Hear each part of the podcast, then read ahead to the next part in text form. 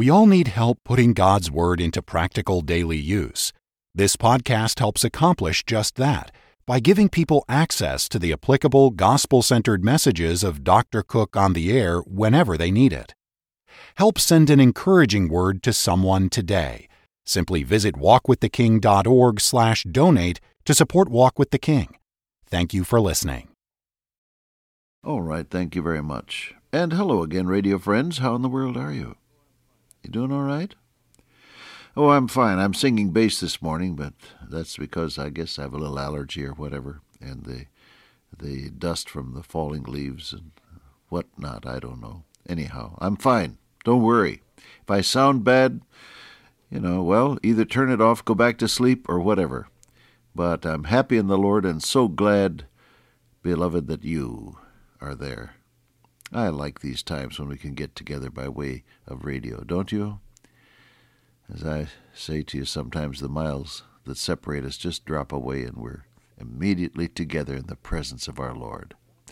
That's what John the Apostle meant when he said, Our fellowship is with the Father and with his Son, Jesus Christ. It's a blessed triangle, you and I and God. So let's enjoy it today in these moments. We're looking at First Peter chapter 3. We were walking around in verse 15. Give God a special place in your hearts as God. And as a result, be ready always to give an answer to every man that asketh you a reason of the hope that is in you with meekness and with fear. That's our word, godly respect. Uh, what makes your witness effective? What will make your witness for Christ effective? Ready to give an answer? First of all, that God has won the battle in your own heart. Mixed motives, where you are still struggling with things that have not been yielded to God, cut the effectiveness of anything you may say about your Lord. Now you know that already, I'm sure. I'm not telling you anything new. But we need, we need to be reminded, I need to be reminded with you, of the fact that when my motives are mixed, that is to say, when there is any area concerning which I have not yet really surrendered to my God, that in itself reduces greatly the effectiveness of anything I may say about the Lord Jesus. Why?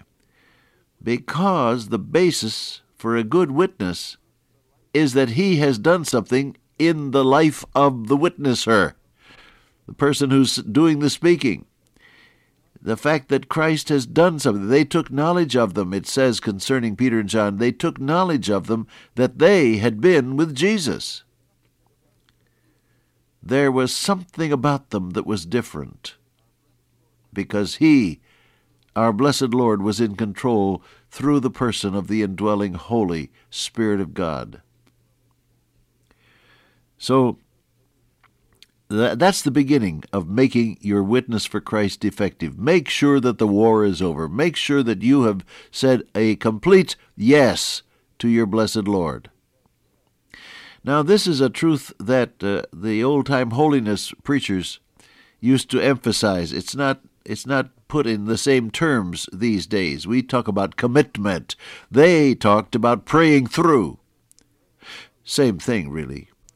Praying through, what was it? You pray until your heart has finally said yes to God. Well, today, our brother Billy Graham or someone else in evangelism uh, says, make a commitment to Christ. What does it mean? Make sure that your entire life, your will, and all that you are has turned over to the control of the Lord Jesus Christ. Same idea. Sanctify the Lord God in your heart. That is to say, make a special place in your heart for God as God. Let Him be God in your life. That's the beginning of a good witness. Because you see, all Christian witness is more of a result than it is an effort.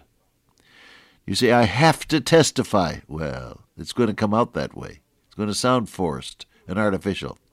But if, you, if it just spills out of you involuntarily, it will have a note of genuineness that no one can deny. Then he says, Be ready always, and I think we talked about that uh, when we were walking through this verse. You're always on stage. And you need always to be ready to witness for your Lord, to speak of your love for Him in any situation. There is no situation in the world where you may not, as, as opportunity is given, don't be a bulldozer and crash through, but where opportunity is given, any situation in all the world is the one where you may speak lovingly of your Lord Jesus Christ. Now he says, Give this answer with meekness and with fear, that's our word respect, and with a good conscience, and with the knowledge that you are indeed in the will of God. That's what we're going to talk about now in these next moments, and maybe another day as time goes on. What makes your witness effective? First, the fact that God has won the battle. Sanctify the Lord God in your hearts. Second, that you are indeed on the job. You're ready. You go through a whole day trying something, will you? Go through a whole day looking for opportunities that God will give you just to spill over a little blessing concerning your Savior, just to share something about your Savior. Be ready. See, uh, my dear wife of 54 years is never late for anything if she can help it. Uh, we were about to go somewhere, wherever it was, I forget now, the other day, and uh, uh, we had to get there at a given time. Well, an hour and a half before that, I saw her putting on her her uh, suit and and putting a uh, her necklace on, and and uh, she had already been busy with the the uh, final makeup of her face. You ladies have to put your face on, you know that. and there she was, an hour and a half, all ready to go. And I commented on it. I said, My goodness, you're early. She says, I don't want to be late. ready? Oh, yes. Can we have that same attitude, my beloved friend, toward our sharing of the Lord Jesus? Oh, to be ready to speak of Him any chance there is. Don't be a bulldozer and crash into people's sensibilities. Don't do that. You're not called to force your way into anybody's life. But God opens doors, doesn't He? Oh, yes, He does. And when He does, be ready. That's the second thing. Now, third, He says, give your answer with meekness. Why? Meekness is the human side of humility. Humility is a Godward virtue, meekness is a manward virtue. Humility is the quality of knowing that you need God every split second of the time. Meekness is the quality of knowing that other human beings are just as important as you, if not much more so. You approach every human being as being of infinite value and worthy of your best attention and effort. Now, sometimes this comes through in, in ordinary human relationships.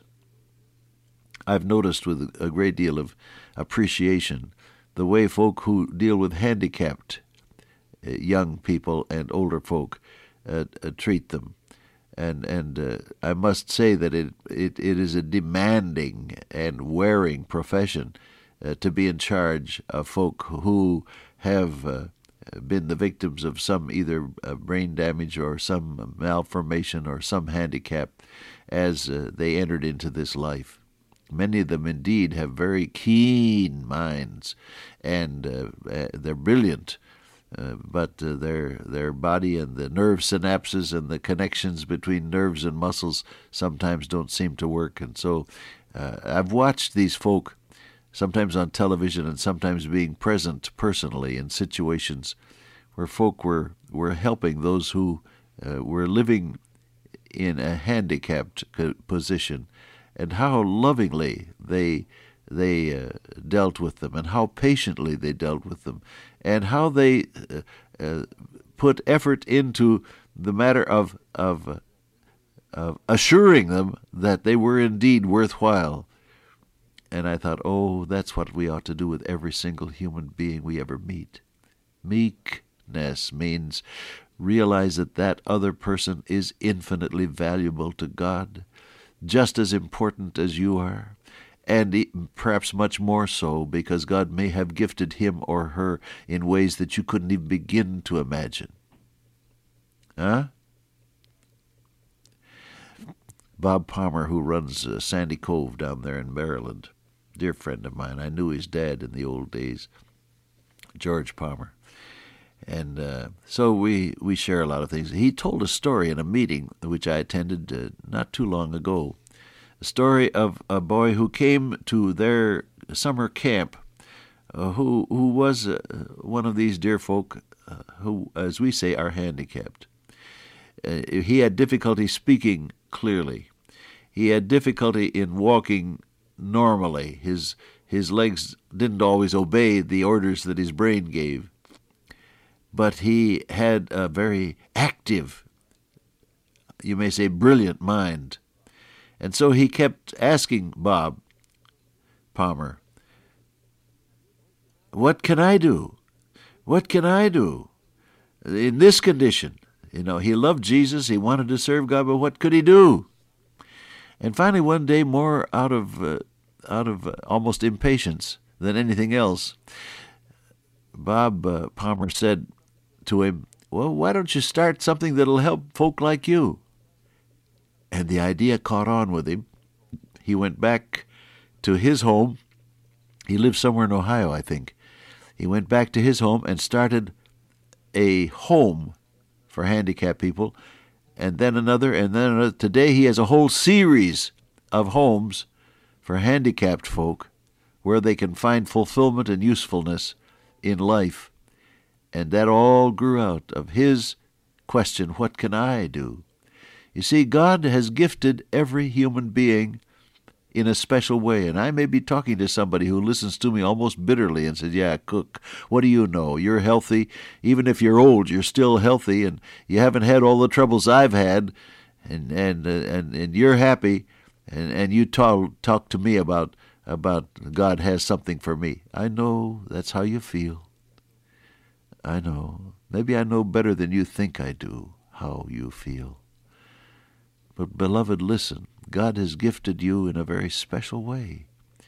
And there are some things about you that nobody else can duplicate. There are some talents you have. You may not have discovered them yet, even.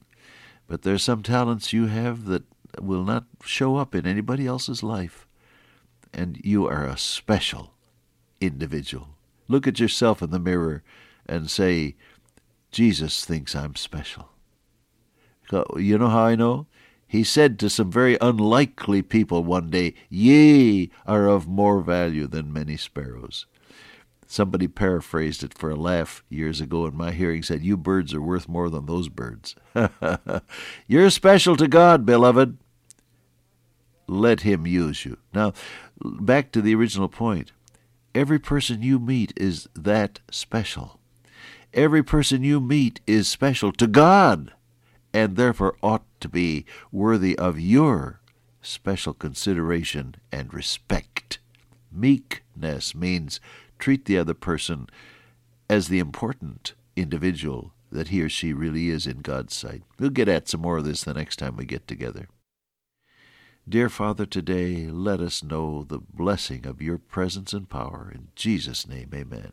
Till I meet you once again by way of radio, walk with the King today and be a blessing.